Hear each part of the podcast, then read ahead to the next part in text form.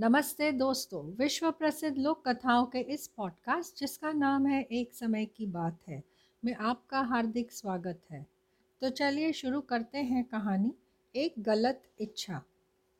एक बार एक मधुमक्खी ने एक बर्तन में शहद इकट्ठा किया और ईश्वर को प्रसन्न करने के लिए उनके समक्ष प्रस्तुत किया। ईश्वर उस भेंट से बहुत प्रसन्न हुए और मधुमक्खी से बोले कि वह जो चाहे इच्छा करे, उसे पूरा किया जाएगा। मधुमक्खी यह सुनकर बहुत प्रसन्न हुई और बोली, हे सर्वशक्तिमान ईश्वर, यदि आप सचमुच मुझसे प्रसन्न हैं तो मुझे यह वरदान दे कि मैं जिसे भी डंक मारूं, वह दर्द से तड़प उठे।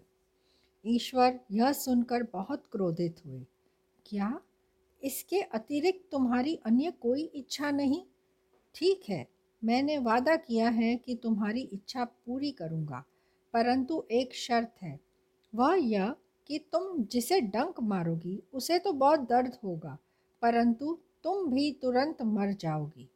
दूसरे ही क्षण ईश्वर वहाँ से चले गए।